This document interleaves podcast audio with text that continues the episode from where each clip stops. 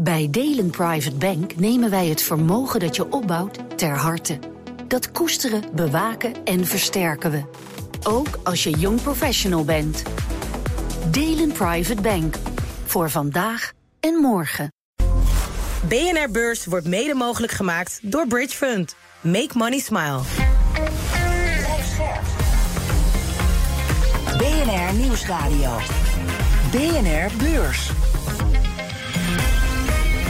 Wesley Weerts, Jelle Maasbach. Het is weer tijd voor je dagelijkse beursnieuws. Goed dat je luistert naar de podcast voor de slimme belegger. Het is dinsdag 8 augustus, de dag waarop China de import en export hard ziet dalen. It is the triple whammy that we're seeing: the exports, imports, and deflation risks too. But just looking at those export numbers, that miss from forecasts really a heavier drag on the economy than we initially expected. De export daalde vorige maand met 14,5 procent. Dat is de sterkste daling sinds 2020. Voor China dan uh, naar de AX. Die sloot 0,7 procent lager. En daarmee komt die 800 punten grens steeds verder en verder uit zicht. De AX sloot uiteindelijk op 767 punten. Zomer of niet, er gebeurde weer genoeg. En dat bespreken we vandaag met Erik de Graaf van ING Investment Office.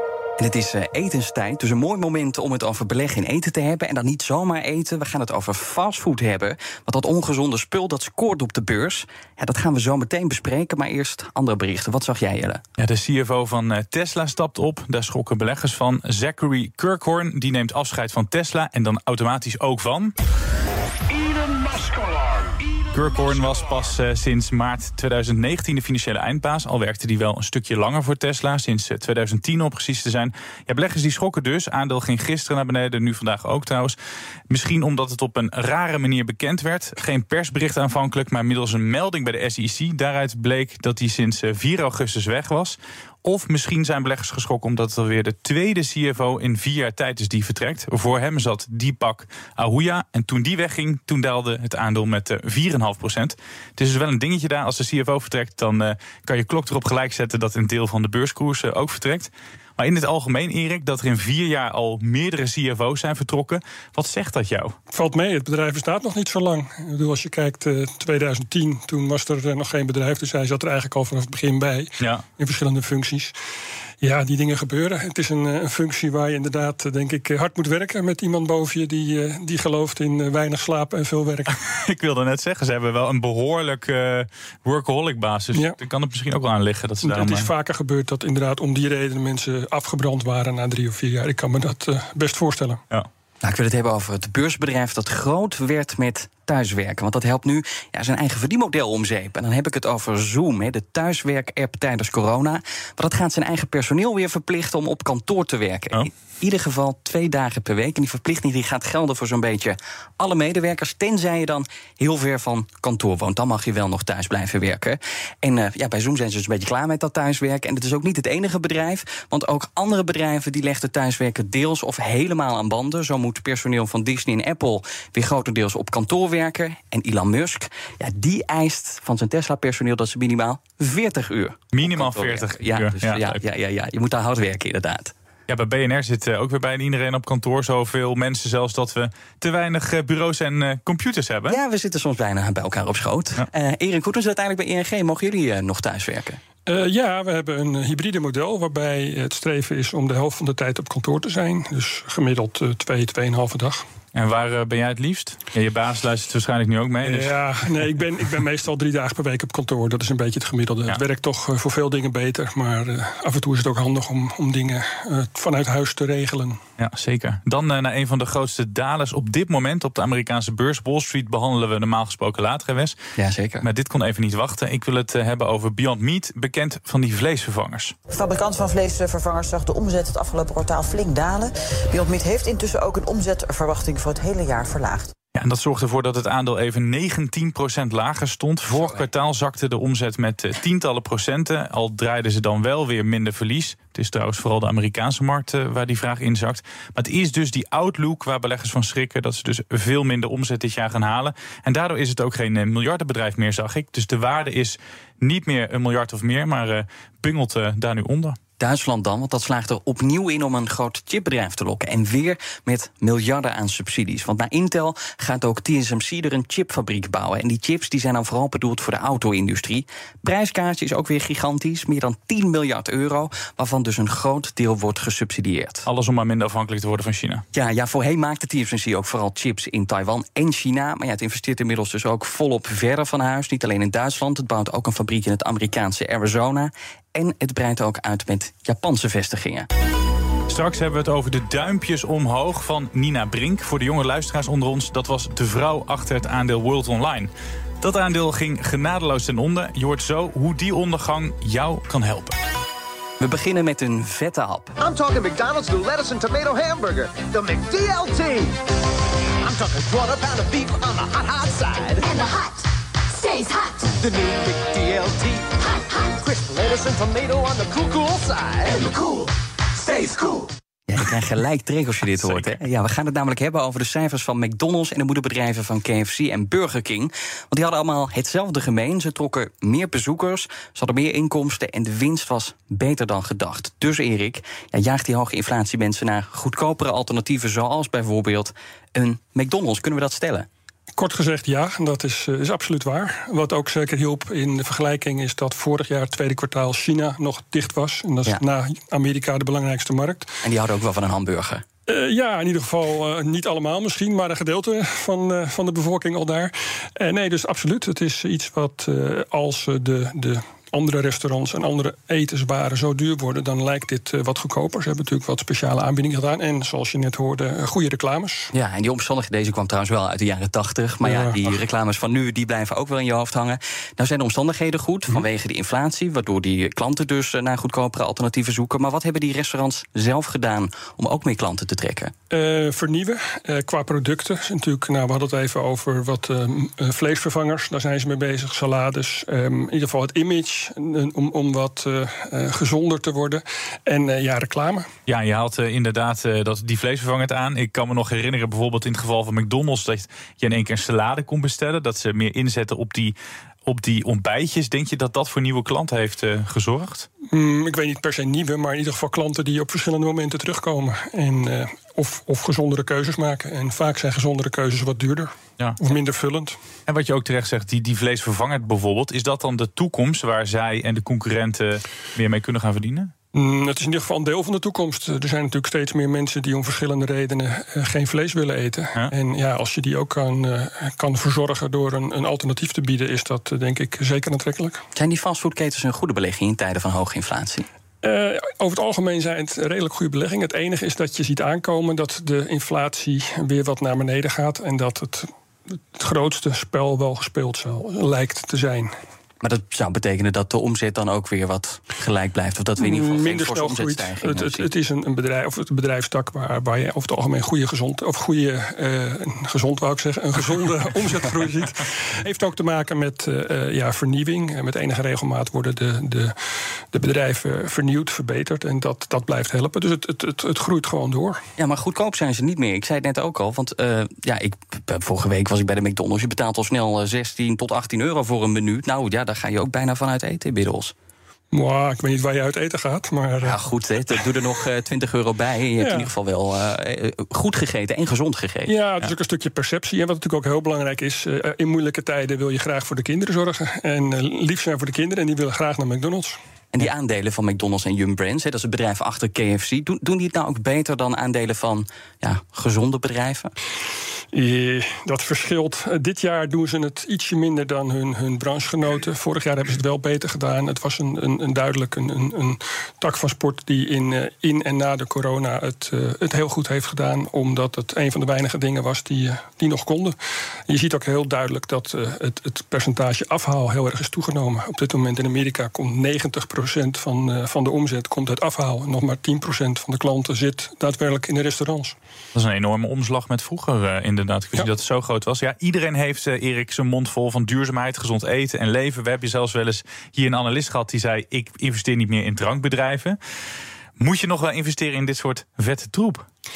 Ja, dat ligt een beetje wat je doelstellingen zijn op dat gebied. Eh, ik denk dat als jij eh, zwaar eh, daar, daarmee bezig bent, dan wordt dat wel steeds moeilijker. Eh, wij beleggen in sommige portefeuilles Ja. er wel in, in andere portefeuilles doen we dat inderdaad niet. Nou, wij dachten zelf samen van, en je zou het ook wel kunnen betitelen als de nieuwe olie, maar dat is misschien wel wat zwaarder aangezet. Het is niet eindigend. Dat is bij olie natuurlijk wel, met ja. fossiel. Maar ja, ik denk dat we altijd wel zin hebben en blijven hebben... In een milkshake of in een burger. Ja, nou, en kijk, ze doen natuurlijk heel erg, wat ik al eerder zei, heel erg hun best om in ieder geval het, het, het, image wat te veranderen. Waardoor je toch wat meer, eh, wat meer keuze hebt die, die minder ehm, ja, vervuilend zijn. Of, of in ieder geval vleesonderdelen onderdelen bevatten. En van die aandelen fastfoodketens, wie is nou kampioen fastfood?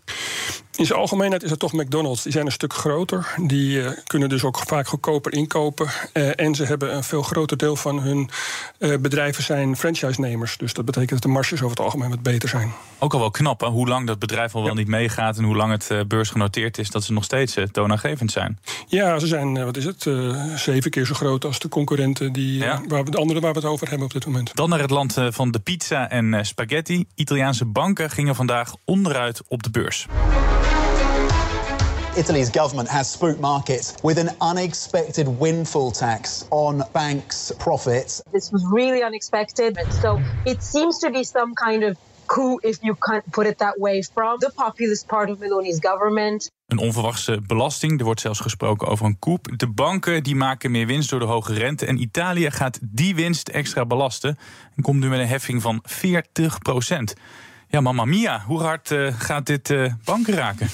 Eh, nou ja, als je kijkt naar de koersen, eh, een procent of tien. Als je kijkt naar de winstgevendheid dit jaar, de, de orde van grootte is een procent of tien ook. Het grootste probleem is denk ik ten eerste dat dit misschien niet eenmalig is. Wat nu wel het, eh, het woord is wat ze gebruiken.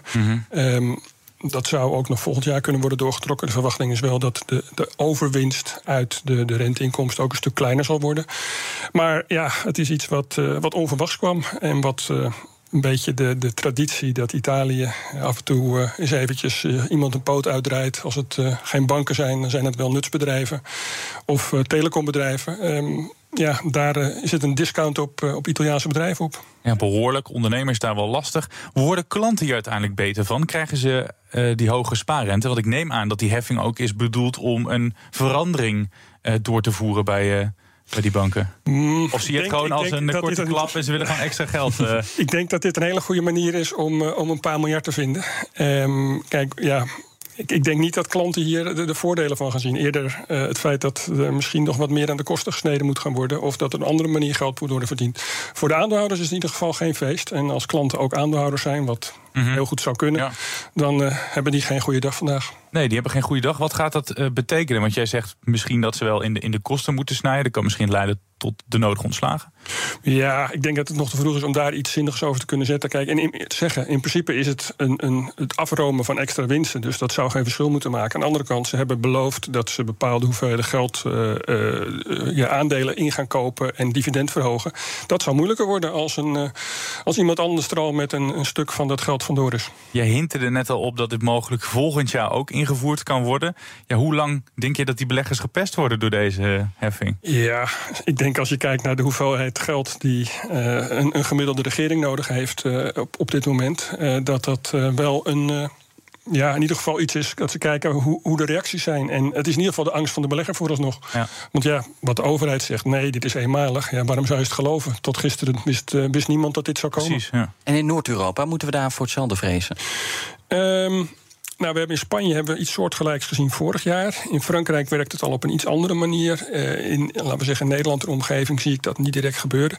In Engeland zou zoiets ook best kunnen gaan gebeuren. Daar gingen ook al wel wat verhalen over dat ze daar in ieder geval naar keken. Dus misschien dat ze gemotiveerd raken. Maar in zijn algemeenheid een overheid die eh, geld nodig heeft. eh, en denkt van nou, dit is, hier komen we mee weg als, als argument dat het overwinsten zijn en dat het moet vloeien naar onschuldige belastingbetalers. Wel iets om rekening mee te houden als je dus bankaandelen Nou, dat zie je ook vandaag in de koersen. Die, eh, de, de, de meeste banken, ik denk eigenlijk alle banken wel, zijn enkele procenten tot, tot, tot 3, 4, 5 procent lager. In Italië 8 tot 10 procent. Zeker, Unicredit eh, ging heel hard eh, naar beneden. Ja, dan is dit dus eigenlijk zo'n extra risico waar je rekening mee moet houden. En we hebben het heel vaak over de nodige risico's voor de banken gehad. Maar dan is dus de overheid een van die nieuwe risico's geworden. Nou, het is niet een nieuw risico, hoor. zeker in Italië niet. Eh, dit is, uh, waarderingen in Italië zijn lager, uh, net zoals dat in Spanje zijn, om, om deze redenen. Dat je niet altijd ervan uit kan gaan dat het een level playing field is. BNR Beurs. Dan de Wall Street. De Dow Jones staat 0,9% lager. De S&P 500 verliest een procent. En de Nasdaq zelfs 1,4%. Ja, nog even die, die cijfers van Burger King. Restaurant Brands International staat in de plus. Maar ik wil nog een ander aandeel eruit pikken. Dan heb ik het in dit geval over Apple. Aandeel staat nu een tiende van een procent in de min. Maar er was nieuws rondom uh, chipbedrijf ARM. ARM gaat binnenkort naar de beurs, daar hebben we het vaak over gehad. Volgens de Japanse krant uh, Nikkei zal Apple aandelen gaan inslaan. Apple heeft meer dan 160 miljard dollar aan cash achter de hand. Dus die kunnen wel flink wat aandelen ARM kopen. en oh ja, ook Samsung zou aandelen van ARM willen hebben. Ik weet niet helemaal of beleggers op dit nieuws reageren. Maar er was dus nieuws over Apple. Zeker. Aandeel dat flink wint is Eli Lilly. Het farmabedrijf krijgt er 15% bij bijna. Uh, op de beurs nadat het met cijfers kwam. Zowel de omzet als de winst zijn boven verwachting. Want vier van de vijf belangrijkste medicijnen die verkochten beter dan verwacht. En dan nog even pakketbezorger UPS. Daar kwam de omzet juist lager uit. En ook voor de rest van het jaar worden de verwachtingen naar beneden bijgesteld. Want er wordt minder online geshopt. En dus staat het aandeel 0,7% lager. BNR Beurs. Nog heel even volhouden. De zon komt eraan. Voor nu dit muzikale spel om je even in de stemming te brengen. Het is tijd voor onze zomerrubriek. Deze hele week staan we stil bij de allergrootste beursflops. Gisteren hadden we het over Workhorse. En Erik, eh, welk geflopt aandeel heb jij vandaag voor ons meegenomen? Ja, ik werd daar gisteren over gebeld. En het eerste wat bij me opkwam was World Online. Um, ik, uh, ik heb al iets meer historie in, uh, in deze beleggingswereld. Ik was tech-analyst in, in de periode tot 2003, 2004.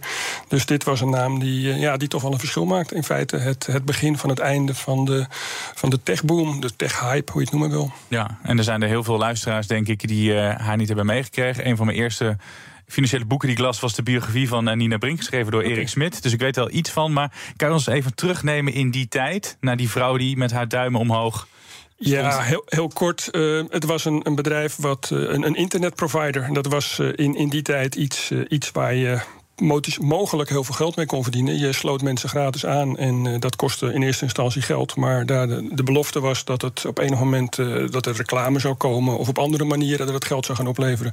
Dus dat bedrijf werd in, in heel rap tempo klaargestoomd voor de beurs. Ging in maart uh, 2000 naar de beurs. heel veel hype, twintig keer overtekend. Nou, uiteindelijk iets hoger geopend, maar nauwelijks hoger gesloten. En, en toen... Ja, toen begonnen er eigenlijk allerlei alarmbellen te rinkelen. Toen, ble toen bleek dat uh, onder andere Nina Brink uh, al voor de beursgang voor een veel lagere prijs een, een groot gedeelte van haar belang had verkocht. Uh, dat was volgens sommigen wel en volgens sommigen niet goed in de offerte of in de, in de prospectus gezet. Uh, dus in ieder geval daar, uh, ja, daar brak de, de spreekwoordelijke pleuris uit. Ja. En dat gaf aan dat ze werd er binnen een maand werd ze op non-actief gezet. En het bedrijf werd, ik geloof zes maanden later, overgenomen door Tiscali voor ongeveer de helft van de prijs. En om het af te ronden, Tiscali, ik heb het gisteren opgezocht, bestaat nog steeds, althans een vorm daarvan. De huidige beurswaarde is uh, 58 miljoen. En dat uh, is uh, toch wel heel anders dan, ik denk, 15 miljard die het was in die hoogtijdagen. Dus. Um, dat het niet helemaal goed is afgelopen voor in ieder geval een gedeelte van de ja. aandeelhouders is duidelijk. Had jij ook als analist toen naar dat aandeel gekeken en toen van tevoren al gezegd: ik, dit kan gewoon niet, ze beloven gouden bergen? Ik deed gelukkig uh, alleen hardware, semiconductors en zo. Dus nee, ik was daar niet bij betrokken. Het was, uh, het, het, was wel een van de namen waarvan je dacht van. Oké, okay, ja. dat is wel heel hard gegaan. Maar dat waren er wel meer in die periode. Maar waren er vooraf wel een soort van rode vlaggen uh, die hierop wezen? Um, nou ja, het, belangrijkste was dat er eigenlijk geen, geen echt uh, bedrijfsmodel was. Um, in ieder geval geen, geen bedrijfsmodel waar je op korte termijn, op redelijke termijn, winst uit zou kunnen zien komen. Ehm, alleen ja, dat was op dat moment niet, niet het belangrijkste. Het was meer marktaandeel pakken.